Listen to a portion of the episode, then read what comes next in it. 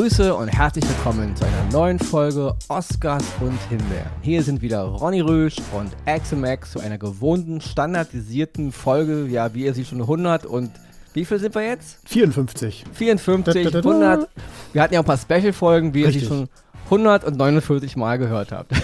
So ungefähr. Ich grüße alle da draußen. Ich grüße auch nochmal. Hier ist Ronny und mir gegenüber sitzt wieder Axel Max. Wir hatten letztens eine E-Mail, wo uns jemand gelobt hat, dass er unseren Podcast gut findet. Also, cool. Ja, immer freue ich mich natürlich drüber. Und er hat gesagt, der Podcast wäre aber richtig rund, wenn Axel irgendwie 5% mehr Redeanteil hätte. Gut, dann würde ich jetzt hier einen Satz einbringen, der ungefähr diese 5% abrundet. Ja, also ich sag, Leute, ihr kennt mich, ich rede gerne, ich rede viel, es macht mir echt Spaß, über Serien und Filme zu reden, aber Axel ist ja eben hauptberuflich auch noch im Krankensektor tätig, also keine Ahnung, er ist ja Gehirnchirurg und wisst ihr, was er alles macht? Und alles, von oben bis unten, und außer Fußnägel kann ich alles. Genau, er baut cybermäßig so Robocop-Androidenkörper nach und so, ihr wisst ja, ist ja sehr aktiv. Deswegen, wenn es nach mir geht, könnte Axel ja auch 2, 3, 4, 5 Oscars präsentieren, aber er muss ja auch noch richtig arbeiten gehen. Also, sag nicht sowas. Ja, haben wir nicht alle sowas wie Ronny hier, so ein Lotterleben, ja, der ab und zu mal mit dem Rasenmäher irgendwie hier auf dem Hinterhof und eben ja sagt, wenn jemand fragt, ja, mein Wasserhahn tropft und mein Kühlschrank hat keinen Strom mehr, dann sage ich, ja, ich komme halt vorbei. Bezahl die Rechnung, dann hast du auch wieder Strom. Genau. Nee, die Rechnung ist bezahlt, aber die Fleckdosen sind im Arsch und so, ja, weil Ronny ja wieder Elektriker gewesen. Und dann sage ich, ja, ihr wisst ja, Corona und Inflation und dünne Decke hier so mit Angestellten und so, ich komme mal vorbei, so 2032 und so, ja. Deswegen, weil ich ja nebenbei noch einen Podcast mache und so viele Filme und Serien gucken muss. Vielleicht sollte ich das auch mal machen. Warten Sie, ich komme später. Also deswegen, liebe Leute, mir wäre es auch lieb, wenn Axel hier mehr reden würde. Und vielleicht nötigen wir ihn mal dazu, dass er vielleicht doch jetzt demnächst immer mit 2 Oscars um die Ecke kommt. Dann mache ich mal nur einen und dann habe ich ein bisschen mehr Zeit. Oh, der Druck, ich merke ihn schon. Ai. Ja, nein, Leute, ich gebe mir Mühe, mal wieder ein bisschen mehr zu quatschen, gebe ich schon durchaus recht. Vielleicht muss ich auch dem Ronny öfter mal den Stecker wieder ziehen, aber... Genau, was ich aber eigentlich damit sagen wollte, ist, dass Axel, er will natürlich auch, aber er merkt, es ist halt nicht so einfach. Ja. Leute, wir müssen, deswegen machen wir ja diesen Podcast, ist ja in diesem riesen Wust an Inhalten gar nicht mehr zu überblicken, was man da gucken soll. Das und wir müssen ja nur wirklich jede Woche was gucken, ja, und deswegen ist es eben, Axel hat eben auch, wie ich schon sagte, auch einen richtigen Job, Leute, ja, also nicht vergessen. Einer muss ja die Gesellschaft am Laufen halten. Dein Rasen sieht immer aalglatt aus, der gefällt mir richtig gut. Es ist gesprüht mit grüner Farbe. So. Ach komm, verrat doch nicht alle geheim. Guck mal, Rollrasen. Egal, ist Rollrasen, auch gut. Ja, auf jeden Fall diese Woche wieder jetzt eine reguläre Folge. Wir haben wieder 3 Oscars. Heute sogar aber noch einen kleinen Extra-Oscar, den wir beide besprechen wollen. Und so gesehen haben wir heute diese Woche eigentlich 4 Oscars. Und am Ende eine Himbeere. Und da hat heute Axel auch mehr Redeanteil, weil die Himbeere kommt von uns beiden. Ja, dann bin ich erstmal zum Intro jetzt hier fertig. Wenn du noch was sagen willst, kannst du dir gerne noch jetzt 5% oder 10% vollpacken. Reden. Nein, ich freue mich wieder hier zu sein und ich bin voller Vorfreude auf die Sendung und ich lass uns einfach anfangen. Die 5% fülle ich danach noch auf. Oscar Nummer 1, den ich diese Woche dabei habe, ist mal wieder ein deutscher Film. Ja, es ist ein deutscher Film, der auf Netflix verfügbar ist. Es gab ja da in den letzten 1-2 Jahren viele deutsche Produktionen. Ja, es gab sehr gute, aber es gab eben auch wirklich viele schlechte. Ich will jetzt nicht wieder anfangen von Resident Evil oder von 1899 oder wie diese Serie da hieß. Ja, also, aber dieses Mal wieder deutscher Film. Der Film heißt Paradies oder Paradise. Ist ein deutscher Film, aber wird ja immer international vermarktet. Ja, also Paradise. Es ist ein dystopischer Science-Fiction-Thriller, der in Berlin handelt und teilweise auch noch in Osteuropa am Ende.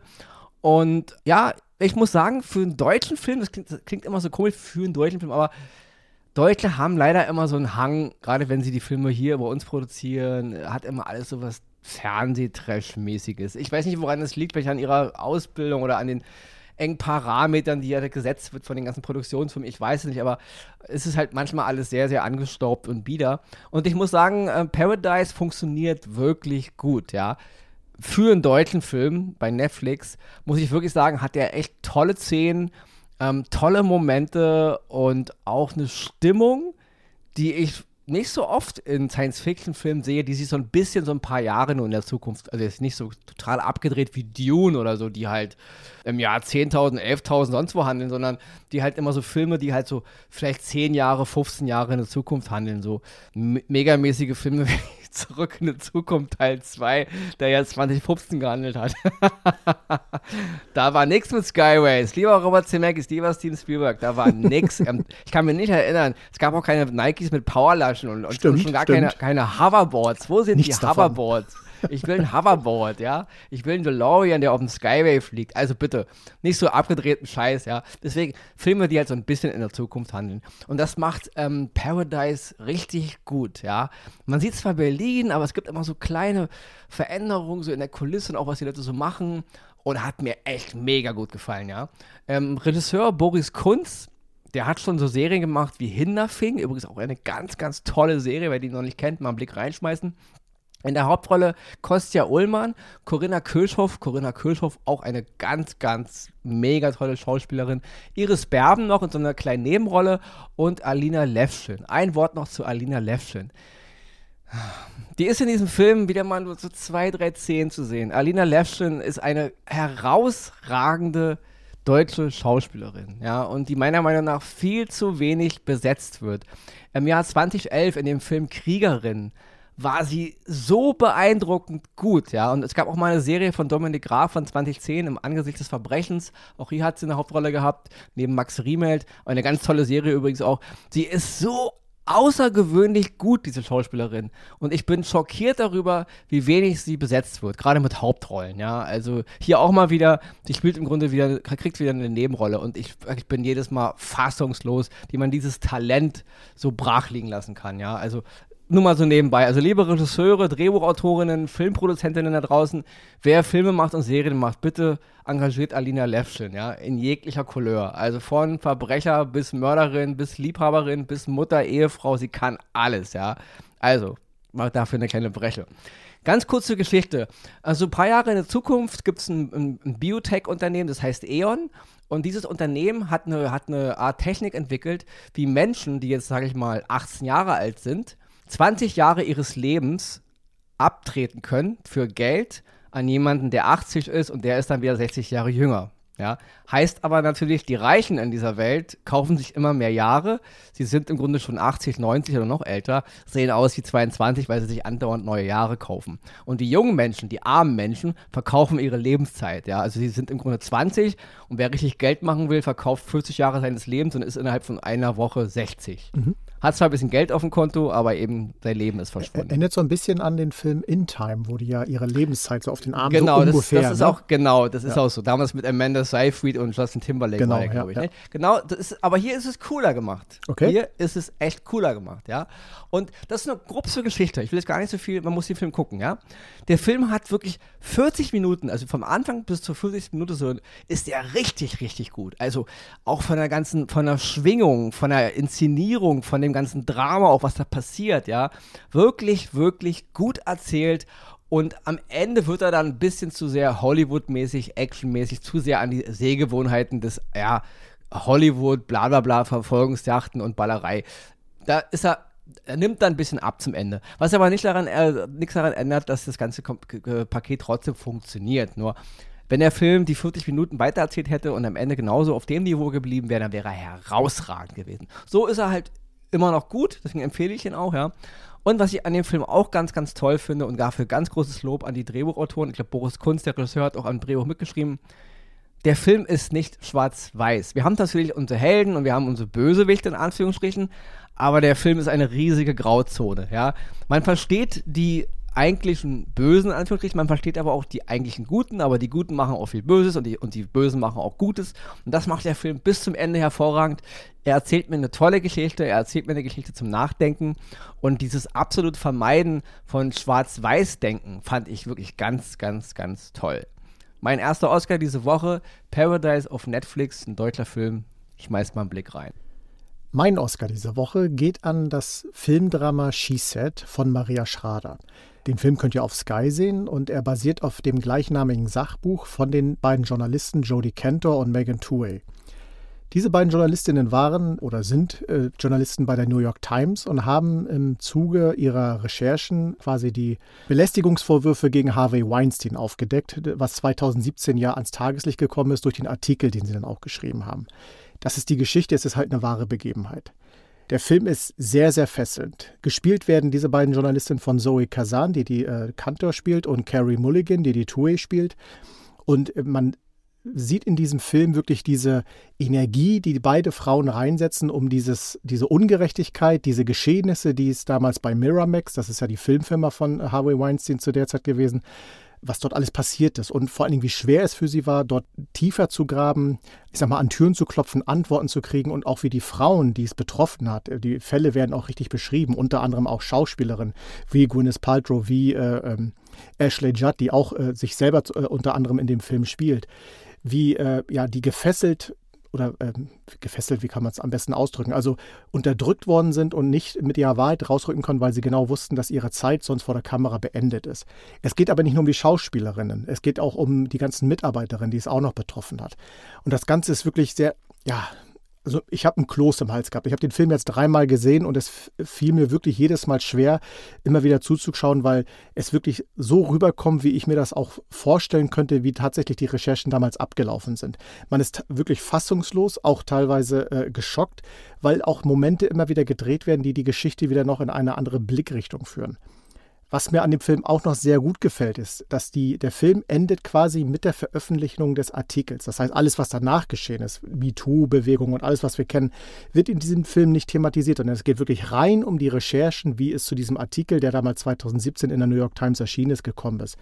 Und das ist wirklich aufgrund der Härte des Themas gut erzählt, gut dargestellt, ohne Schnickschnack, ohne irgendwelchen Hollywood-Style oder sonstiges, sondern geradeaus, geradlinig mit den Meinungen und den Erlebnissen, den Emotionen der Protagonisten, die dort beteiligt sind.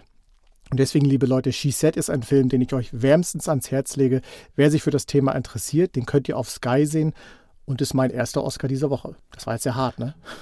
Ja, aber ist vollkommen okay. Ich finde bei dieser ganzen Thematik, gerade Harvey Weinstein und wie du schon eben sagtest, dieses Miramax-Produktionsgeschichte und so, wie auch immer, viele Regisseure, die auch da, ich will jetzt keine Namen nennen, aber viele Leute, viele Filmemacher, die da große Filme und auch ihre Karrieren mit hatten, wie die immer alle so sich bei diesem Thema schön raushalten, Als hätte nur Harvey Weinstein alleine irgendwas gemacht. Ich meine, da hängen so viele Leute mit dran, aber das wird alles immer so totgeschwiegen. Man hat da so einen berühmten Namen, den prangert man so an. Genau. Und das ganze System dahinter, Leute, es macht nicht ein Mann nur. Ja. Genau das wird auch thematisiert, ohne Namen zu nennen, aber dass man zumindest dieses Gespür für diese Dimension, die dahinter eigentlich steckt, dass man die auch da bekommt, dieses Gespür, Weil man hat nämlich gerade was diese ganze MeToo-Bewegung damals, also als es losging, es war ja so, dieser Harvey Weinstein war ja so einer der ersten Anstöße, so dass es halt global größer wurde.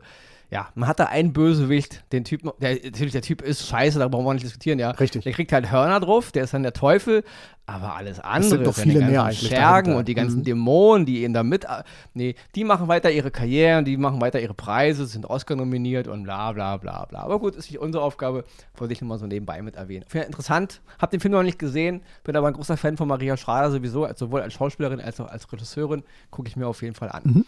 Mein zweiter Oscar diese Woche ist mal wieder, Leute, ich weiß, es gibt so viele neue Serien, so viele neue Filme, aber es gibt auch so viel Schrott, ja. Und es wird immer schlimmer. Jede Woche gibt es mehr Schrottserien, mehr Schrottfilme. Und deswegen gucke ich immer wieder, gerne ältere Serien, ältere Filme. Und wer es vielleicht, einige wissen es nicht, Ende diesen Jahres, ich glaube im November, kommt ein Film auf Apple TV Plus, und zwar Napoleon. Ja? Also die Geschichte von Napoleon ist mal wieder verfilmt worden, von Ridley Scott. Ja? In der Hauptrolle Joaquin Phoenix als Napoleon Bonaparte. Und Ridley Scott dreht gerade Gladiator 2. Der kommt Ende nächsten Jahres. Bin ich sehr gespannt. Kann man jetzt vielleicht die Hände beim Kopf zusammenschlagen? Warum muss ich glaube, Mr. Scott müsste gerade, glaube ich, auch schon 85 Jahre alt sein. Warum muss man jetzt nochmal so einen Klassiker, der nun auch schon 23 Jahre alt ist, Gladiator, da haben wir das Russell Crowe zum Mega-Weltstar gemacht, nochmal einen Teil 2 machen?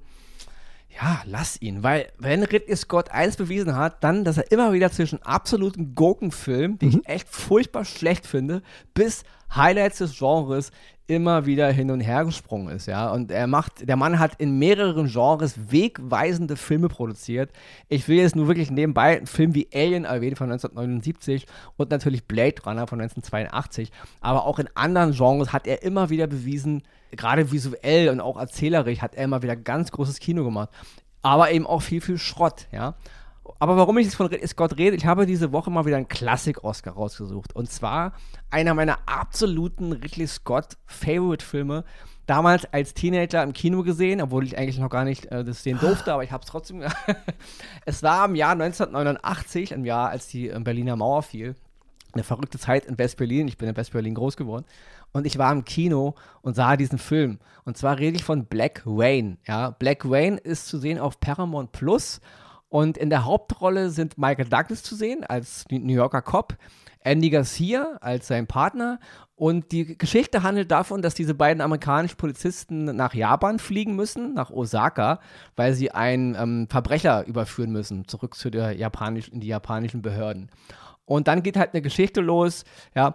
Der Film ist jetzt kein Meilenstein der Filmgeschichte, aber er ist ein verdammt toller Cop-Film, ein verdammt toller Michael Douglas-Film. Und ich mag auch diesen ganzen Clinch zwischen der amerikanischen und der japanischen Kultur. Und hier muss ich wirklich den Schauspieler Ken Takakura mal erwähnen. Er spielt so eine Art, ja, Vermittler zwischen den amerikanischen Cops, die halt jetzt da durch Osaka touren, und halt der japanischen Polizei. Und alle jagen den Oberbösewicht, so einen Yakuza-Typen, der eigentlich so ein kleiner Emporkömmling ist und der die Oberbosse der Yakuza irgendwie jetzt die Macht übernehmen will.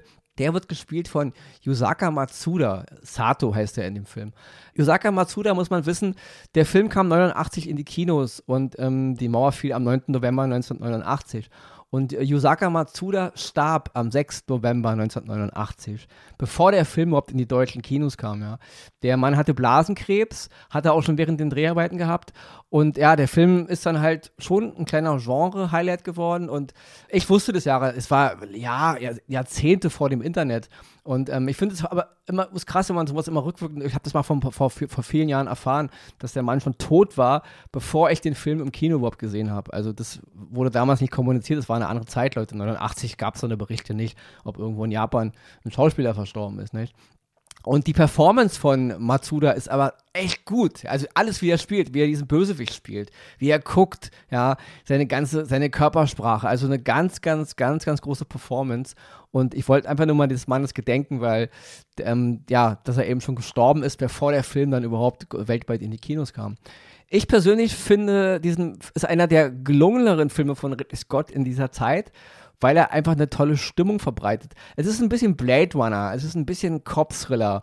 Und es ist auch die erste Zusammenarbeit zwischen Scott und Hans Zimmer. Es war so die Zeit, in der Hans Zimmer gerade in Hollywood Fuß fasste. Und ja, seitdem haben die beiden eine Menge Filme zusammen, wo er die Musik macht und Scott die Regie.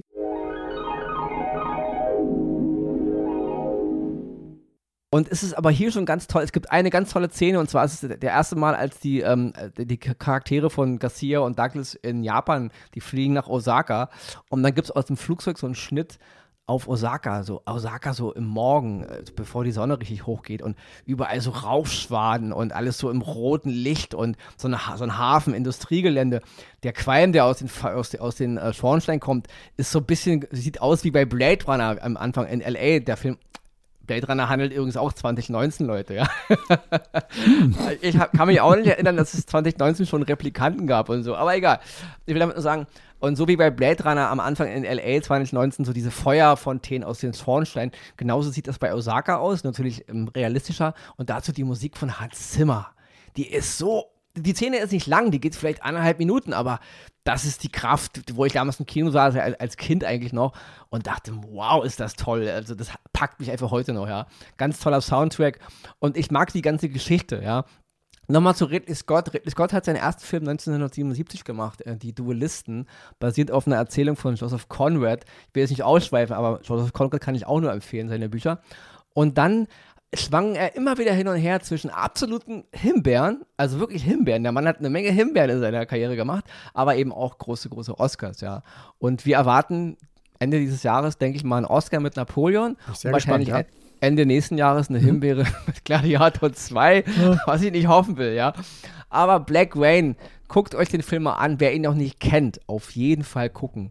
Und wer ihn schon mal gesehen hat, so wie Axel vor vielen, vielen, vielen, vielen Jahren, Monden, guckt ihn euch nochmal an. Ja, deswegen, auf Paramount Plus ist er zu sehen.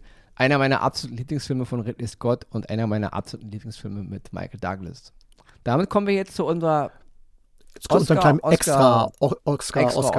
Darfst du gerne loslegen, weil du brauchst immer noch deine 5%. Richtig, richtig. Und zwar geht es um das dritte Volume von Guardians of the Galaxy. Das ist ja jetzt mittlerweile der 32. Spielfilm, glaube ich, im MCU. Und ich bin da ein bisschen, ja, was heißt, ich will nicht sagen ängstlich, aber so zögernd dran gegangen, weil ich gedacht habe, naja, Marvel und seine Filme in den letzten Monaten, Jahren waren ja nicht mehr so der Brüller. Hab ihn mir dann angeguckt und musste noch so eine Nacht drüber schlafen, aber muss wirklich sagen, die ist richtig gut geworden. Also von den 3 Guardians of the Galaxy-Filmen ist es wirklich der beste. Da gebe ich dir vollkommen recht. Ich greife schon mal ein bisschen vorab. Aber das würde ich so nicht sagen, dass der beste ist von den Guardians of the Galaxy-Filmen. Das würde ich nicht sagen. Für mich, okay, mein persönliches Ding. Weil, aber okay, auch, das kam auch erst später, weil so, während ich den Film geschaut habe, waren so viele Momente, wo ich gemerkt habe, naja, wo geht die Reise hin? Aber wie gesagt, so dieses Gesamtpaket, worum es da geht, die Geschichte von Rocket. Ich habe es in keinem Trailer vorher gesehen. Ich war unfassbar begeistert. Also wie das aufgegriffen wurde, wie das auch dargestellt wurde, das hat mich tief berührt. Ich will nicht viel spoilern, die es noch nicht gesehen haben. Hat mich total begeistert, aber auch im Gesamten, die gesamten Charaktere. Selbst Chris Pratt, selbst dieser Peter Jason Quill hat auf einmal eine andere Seite gehabt, wo ich gesagt habe, ey, krass, das ist nicht so wie wir immer sagen, so Chris Pratt spielt zwar in vielen Filmen, aber gefühlt ist es immer das Gleiche. Das war hier irgendwie was völlig anderes. Nebula, die eigentlich immer so eine Randnotiz war, ist auf einmal so eine richtig gestandene Figur, die richtig die Geschichte nach vorne bringt, auch antreibt und alles, was dazugehört. Hat mir mega gut gefallen.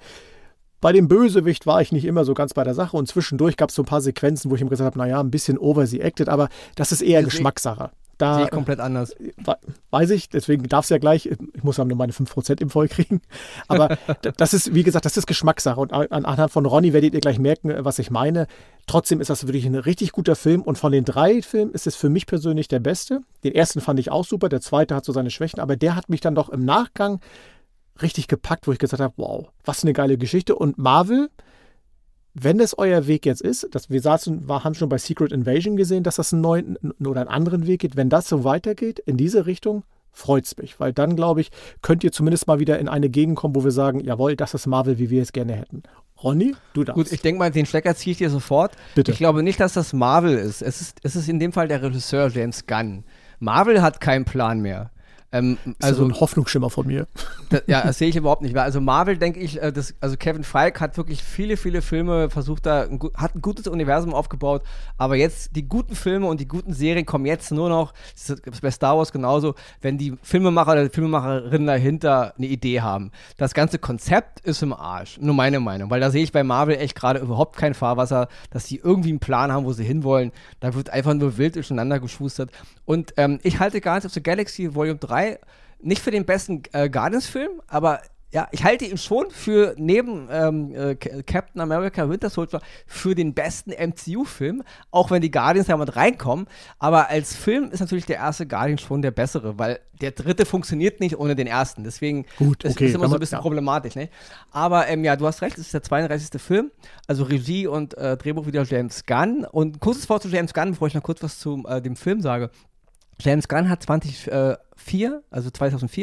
Dawn of the Dead, das Drehbuch geschrieben, damals von Zack Snyder, von dem Zombie-Film, der im Grunde die Zombie-Welle wieder reaktiviert hat. Also er hat ein Gespür dafür, für fantastische, verrückte Geschichten. Und das hat natürlich 2014 in Guardians of the Galaxy mega bewiesen. 2017, hast du recht, Teil 2, der war ein bisschen mau, hat nicht funktioniert. Aber er hat auch Himbeeren gemacht, wie The Suicide Squad, wollen wir nicht vergessen. Auch das ist von James Gunn. Von der furchtbaren Serie Peacemaker mit dem furchtbaren John Cena will ich gar nicht erst anfangen. Ich halte John Cena, der Typ, der ist, den würde ich mit der hat vor der Kamera nichts zu suchen, außer wenn er im Ring steht. So. Ja. Aber auch das macht James Gunn. Also die Serie Peacemaker macht er leider und The Suicide Squad. Wer das toll findet, Leute, bitte findet es toll. Ich finde das ganz, ganz schlimm. Aber Guardians Volume 3. Noch nie hat mich ein Marvel-Film aus dem MCU jetzt so emotional bewegt wie dieser Film. Also der hat Szenen, ich bin da ganz ehrlich, Leute, da haben nicht nur die Tränen in den Augen gestanden, die sind mir runtergelaufen, weil das hat mich echt bewegt, ja. Und das erwarte ich eigentlich nicht von so einem Film, ja. Der hat tiefe, emotionale, große Themen, ich habe geweint. Es hat mir wehgetan, was ich da gesehen habe, ja. Und gemischt mit absoluten Guardians-Schwachsinnshumor, der auch wieder so drüber ist, aber so lustig. Und das muss man erstmal hinkriegen. Deswegen großen Respekt an James Gunn, einen Film zu machen, der ins MCU passt, der für mich nach Endgame mit zu den besten Filmen, wenn nicht sogar, wie ich schon sagte, mit zu den besten Filmen des ganzen MCUs gehört, weil er so toll erzählt, große Geschichte hat, trotzdem die Charaktere alle ihren Part bekommen, trotzdem Comic ist, trotzdem ernst ist und trotzdem wieder den typischen Guardians-Humor bringt, der wirklich absolut neben der Spur ist. Aber ich habe herzhaft gelacht. Und die ganze Performance der Akteure quer durch die Bank, da, wie du schon sagtest, Karen Gillan, die halt Nebula spielt, das ist wirklich, also sie war immer schon toll, also ganz einfach als Bösewicht, wo sie eingeführt wurde, als Tochter von Thanos und Schwester von Gamora, so in den ersten Avengers oder Guardians-Filmen, glaube ich, tauchte sie zum ersten Mal auf. Ich glaube, das war sogar der erste Guardians-Film, wo sie zum ersten Mal auftaucht. Und, ja, immer so ein bisschen Sidekick, trotzdem tolle Szenen gehabt, immer schon, aber jetzt ihre ganze Charakterentwicklung, die ist wirklich, und die ist jetzt abgeschlossen in Volume 3 von Guardians, das ist ganz, ganz groß, was diese Schauspielerin auch trotz dieser Maske, obwohl man sie gar nicht sehen kann, was sie da performt, also wirklich ganz, ganz großes Kino. Und du fandst den Bösewicht, den High Evolutionary, gespielt von Shogwudi Iwuji, nicht so toll, ein bisschen drüber. Ich fand das genau richtig. Also ich fand, das war neben Jonathan Majors, hier der neue Bösewicht aus der Multiverse-Saga, und Thanos mit einer der, und natürlich, Leute, Kingpin aus Daredevil, aber gut, will ich mal abschweifen, einer der tollsten Bösewichte seit langem, weil diese komplette überdrehte Art, und ich fand auch diesen Witz wieder cool für die Kids der 80er, wie Star-Lord ihn so nennt, Skeletor, stimmt, und lila Robocop und so, und das war so drüber, das war so Guardians. Ich fand, das war einer der coolsten Bösewichte im ganzen MCU. Durch seine absolute, überkandidelte, fast schon wahnsinnige Art, ja. Ich fand den Typen mega. Und ja, man musste sogar über den lachen, obwohl der so böse war, ja. Und ich muss wirklich sagen, mir hat der Film mega Spaß gemacht. Ich war mega skeptisch, genau wie du, ja. Jeder war eigentlich skeptisch. Aber ich kann leider diese Hoffnung nicht teilen. Ich denke nicht, dass jetzt so ein Film zeigt, dass das MCU wieder auf einem guten Weg ist. Ich denke, das sind wirklich die einzelnen Filmemacher und Filmemacherinnen, die das Ding dann manchmal gut machen. Aber im großen Kontext haben die keinen Plan, ja. Und ich fand auch, das war in Secret Invasion, in der Serie von Marvel, zum allerersten Mal überhaupt, und jetzt in diesem Film, dass diese ganze Blip-Geschichte, diese Thanos, ja, wo er 5 Jahre das halbe Universum weggeschnippt hatte und die Welt und die ganze Universum in so eine Art Depression gefallen ist, der Film, da schwang es mit. Obwohl er so lustig ist, ja, hat er eine Ernsthaftigkeit gehabt, wie ich in ganz vielen anderen Filmen davor vermisse. Da wird so ein Blip etabliert und totale Krise für alle, und dann kommt ein neuer Spider-Man-Film und dann ist alles wieder in Ordnung und wir lachen alle wieder und dann ist der Blip nur noch eine Randnotiz, ja. Und in Secret Invasion am Charakter von Nick Fury, gespielt von Samuel Jackson, und auch jetzt hier bei den Guardians habe ich zum ersten Mal gemerkt, dass der Blip bei den ganzen Menschen und auch, ja, allen anderen Lebewesen, lebt ja eigentlich alles, ja, bis Howard the Duck und so, ist ja alles dabei, Spuren hinterlassen hat. Und das fand ich sehr, sehr gut, hat mich bewegt, und sie haben auch das ganze Gerüst des MCUs, was viele Filme gar nicht mit klarkommen, da ist so viel, hängt so viel mit dran, und das haben sie hier auch alles etabliert, ja. Das hat funktioniert, ja. Und deswegen, sowohl von dir als auch von mir, Guardians of the Galaxy, so sehen wir Disney Plus, so ein kleines Special, Special-Oscar, auch wenn es ein bisschen länger geworden ist, nicht? Komisch. Also ich fand dafür wird die Himbeere mega kurz. Ja, dafür wird die Himbeere wirklich ganz kurz, ja. Also Guardians of the Galaxy Volume 3, unbedingt gucken, wer skeptisch ist, schmeißt mal einen Blick rein, ja, der Film enttäuscht auf keinen Fall. Und ja, ist nur unsere Meinung. Wer den Film schlecht findet, könnt ihr gerne machen, weil einige werden auch die Serie, der wir jetzt eine Himbeere geben, wahrscheinlich auch ganz, ganz toll finden.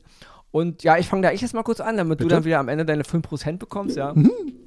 Es geht um die Serie Special Ops Lioness. Die ist zu sehen auf Paramount Plus. Es sind 8 Folgen, 4 sind schon online und 4 werden noch kommen. Ja, ich glaube, die starten immer sonntags oder so. Die Serie ist eine Spionage-Action-Serie. Im Kern der Geschichte ist das CIA-Programm Lioness, das es in der echten Welt auch gibt, ja. Das wurde, glaube ich, nach 9/11 irgendwann mal ins Leben gerufen. Und Lioness ist so ein Programm, wo halt Frauen im Grunde undercover eingeschleust werden in irgendwelche terroristischen Strukturen oder irgendwie Familien, um da irgendwie so Informationen zu bekommen und da im Grunde die Terroristen irgendwie dingfest zu machen. Ist erstmal ganz interessant, also warum nicht eine Serie drüber machen? Ja, gerade, wir brauchen mehr Frauengeschichten, wir brauchen mehr gute Frauengeschichten. Taylor Sheridan zeichnet verantwortlich für die Serie und Taylor Sheridan hat der Axel schon öfter und auch ich, wir haben dem Mann schon so viele Oscars gegeben für Serien wie Yellowstone und 1883 und 1923 und Tiger King, also der Mann versteht sein Handwerk und der Film Wind River von 2017, ein mega, einer der besten Filme der letzten Jahrzehnte, meine Meinung, aber auch Filme wie Those Who Wish Me Dead von 2021 mit Angelina Jolie, war eine Himbeere und auch verdient. Und ja, Mr. Sheridan, sie machen anscheinend zu viel, weil sie sind wirklich ein Mastermind des amerikanischen Fernsehen und Serien gerade. Sie machen echt eine Menge tolle Sachen. Aber diese Serie, Special Ops Lioness, ist meiner Meinung nach ein kompletter Griff ins Klo. Ja. Und in der Hauptrolle Zoe Saldana und Leisla de Oliveira. Die Schauspielerinnen sind nicht das Problem, ja, also nebenbei sind noch Michael Kelly zu sehen, den hatten wir erst in Jack Ryan, Nicole Kidman noch zu erwähnen, Morgan Freeman taucht auch noch irgendwann auf, ja, okay, große Namen vor der Kamera, große Namen hinter der Kamera, aber die Umsetzung, bevor ich jetzt da noch ein bisschen ins Detail gehen werde, würde ich gerne mal die 5% an Axel abtreten. Die Umsetzung, da passt, wunderbar getroffen, die Umsetzung ist einfach, also ich habe da mir die Folgen angeschaut und habe mich dann irgendwann gefragt, wo wollt ihr eigentlich hin mit dieser Serie? Ich check es nicht, weil es wirkt erst am Anfang wirklich so, wo man denkt, okay, das könnte interessant werden, so ein bisschen Spionage, alles so, ne, geheim, verdeckt und Agenten, Field-Agenten und wie sie alle heißen.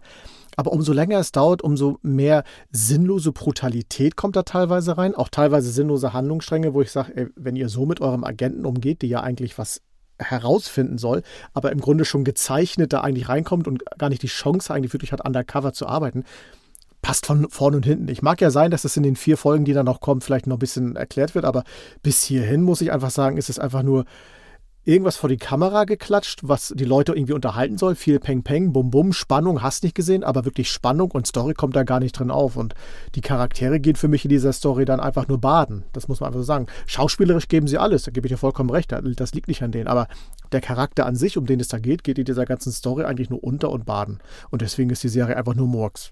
Taylor Sheridan, Qualität geht über Quantität. Deswegen vielleicht ein bisschen weniger machen, aber dafür wieder mehr Qualität reinbringen. Ja, weil das Problem an der Serie ist wirklich, dass sie absolut Banane ist. Also die Geschichte ist teilweise so dumm und der Charakter von Zoe Saldana, Joey heißt sie, glaube ich, die halt so eine Art Leiterin von dieser Operation, die ja im Grunde Agentinnen unter sich hat, die in Lebensgefahr sind. Es gibt Szenen, wo sie so abgelenkt ist wegen ihrem Privatleben, weil da muss auch wieder ganz viel reingebracht werden. Wir haben im Grunde so eine Art Spionageserie gemischt mit Daily Soap und ein bisschen Emergency Room und High School, genau. Da denke ich so, also der Frau würde ich mein Leben nicht anvertrauen. Ja, die ist absolut unprofessionell. Also der Charakter von der Zoe Saldana, den sie spielt, ist mega unprofessionell. Auch ihre ganzen Leute, die sie so leitet, niemand ist da richtig bei der Sache. Alle haben so irgendwelche dummen Sprüche oder passen nicht auf. Und auch ja, da ist ja nur eine Frau in Lebensgefahr, die irgendwo, ja, und auch diese Person, die Frau, die sie beschützen soll, ist komplett schlecht vorbereitet, nicht gut ausgebildet. Da fährt sie in einer Szene irgendwie zu ihr, wo sie jetzt da undercover sein soll und während sie da schon hinfährt, wird ihr nebenbei so eine Art Tarnung gebastelt. Mhm. Was hast du denn studiert? Okay, du bist Kunststudentin. Na, was denn für ein Fach? Das wird ihr so nebenbei durchs Telefon reingehämmert, wo ich so denke, diese Frau muss gleich da funktionieren, die muss einen Background haben, der glaubhaft ist und ihr schmeißt sie da einfach rein. Ja. Also so leichtfertig gehen die da mit dem Leben um. Beschreibt es wunderbar. Aber Hauptsache, unsere Hauptcharaktere, gespielt von Zoe Saldana, hat noch ein kleines Gespräch mit ihrem Ehemann und ihrer Tochter, die ein bisschen Pubertät hat und da auch Probleme, komplett abgelenkt. Ja, also dieser Frau würde ich niemals mein Leben oder Undercover-Agenten anvertrauen. Die ist so unprofessionell, das ging mir vollkommen auf den Nerv. Und das nächste ist auch diese amerikanische Sichtweise auf die Welt. Also wie diese Black Ops Operation, da wird gegen das Gesetz verstoßen, am laufenden Band, Verfassung mit den Füßen getreten, Menschenrechte mit den Füßen getreten und das ist alles jetzt cool, weil ist ja so. Wenn man darüber eine Serie macht, okay, aber ein bisschen mehr reflektieren, den Zuschauer auch ein bisschen mehr das Gefühl geben, das ist nicht okay, auch wenn sowas passiert, aber Taylor Sheridan inszeniert diese Show, als wäre das vollkommen okay. America first, wir machen, was wir wollen. Wenn wir sagen, du bist ein Terrorist, dann bist du einer. Und wenn wir deine Menschenrechte ignorieren, dann machen wir das auch, weil wir haben die Suizidana und die hat ein vertrauensvolles Gesicht und die will schon Recht haben. Fand ich unmöglich, diese Art, ja. Er hat in so vielen Serien bewiesen, dass er diese Nuancen versteht, diese Dinge zu beleuchten, ja. Wind River in dem Film, also ganz, ganz krass, wie da die Charaktere funktionieren. Aber in dieser Serie, Lioness, die ist auch in höchstem Maße fragwürdig und wie gesagt, wie sie unreflektiert, menschenverachtend daherkommt und mir die amerikanische Außenpolitik, und wir reden ja wirklich von schwarzen Black Ops-Operationen, die im höchsten Maße illegal sind, das alles so als ist halt notwendig, weil die amerikanische, wir sagen einfach, wir sind in Gefahr und dann ist es so. Ja. Fand ich ganz schlimm. Ja. Also ein absolut unprofessioneller Hauptcharakter, der eine Organisation von absoluten Dödels leitet, die alle nur irgendeinen Quatsch machen, die keinen Bezug zu irgendeinem, außer wir sind Amerika und wir haben Recht, ja. Das ist wirklich ganz, ganz dumm. Und deswegen kann ich wirklich nur jedem raten, Special Ops Lioness ist nicht nur eine Himbeere, ich rate auch jedem abschließend Mist anzugucken, ja. Wir hatten vor ein, zwei Wochen erst die Jack Ryan-Serie. Leute, das funktioniert als CIA-Serie. Und von Jack Bauer will ich gar nicht anfangen. Auch da, ich will gar nicht jetzt streiten darüber, was ist da legal, was ist da illegal, aber man muss ein bisschen auch reflektieren. Und das macht die Serie in den ersten 4 Folgen überhaupt nicht. Und das wieder, wir brauchen Frauenserien, wir brauchen tolle Serien und Filme mit Frauen. Und Taylor Sheridan erweist mit dieser Serie einen Bärendienst an dieser ganzen Richtung, weil genau in die Richtung darf es nicht gehen. Ja. Wir haben wieder mal eine Frau, die im Grunde wieder zu Hause als Mutter so viel Probleme hat und da denke ich mir, okay, dann geh einfach nach Hause, dann such dir irgendwie einen Schreibtischjob bei der CIA, wenn du so viel Sorgen mit deinem Privatleben hast, dann geh nicht raus ins Feld, ja. Dann such dir einen Ehemann, der das regelt und vertrau dem auch, ja. Mhm. Also der Charakter, den Zoe Saldana da spielt, der nervt mich zu Tode. Und der ist als Mutter-Fail, der ist als Ehepartner-Fail und der ist auch als CIA-Agentin-Fail. Also ein absoluter, inkompetenter Schrottcharakter, den würde ich nicht mal bei McDonald's Burger bauen lassen, ja? Hat mich mega, mega genervt. Und deswegen von mir und von Axel eine Himbeere. Ja. Und jetzt kriegst du nochmal 5% Endzeit. Ja, und bei mir klingelt gerade das Telefon. Langley ruft an. Die möchten dich gerne als Personalrecruiter haben. Die brauchen deine Hilfe. Nein, totaler Fail. Himbeere absolut gerechtfertigt. So, liebe Leute, die Zeit ist vorangeschritten. Ich sehe auch schon hinten, wie der Regisseur mit der Zeittafel wedelt. Ich soll schnell zum Schluss kommen. Trotzdem packe ich meine 5% hier doch voll. Es hat mir wieder sehr viel Spaß gemacht. Wir schauen weiter fleißig Filme und Serien. Tut ihr das auch? Schreibt uns auch gerne. Ihr wisst, oscarsunddhimbeeren@gmail.com. Wir nehmen gerne E-Mails an, lesen die auch gerne und diskutieren auch gerne über die Dinge, die wir hier so verbreiten. Bleibt uns natürlich treu, bleibt gesund und bis nächste Woche hier bei Oscars und Himbeeren.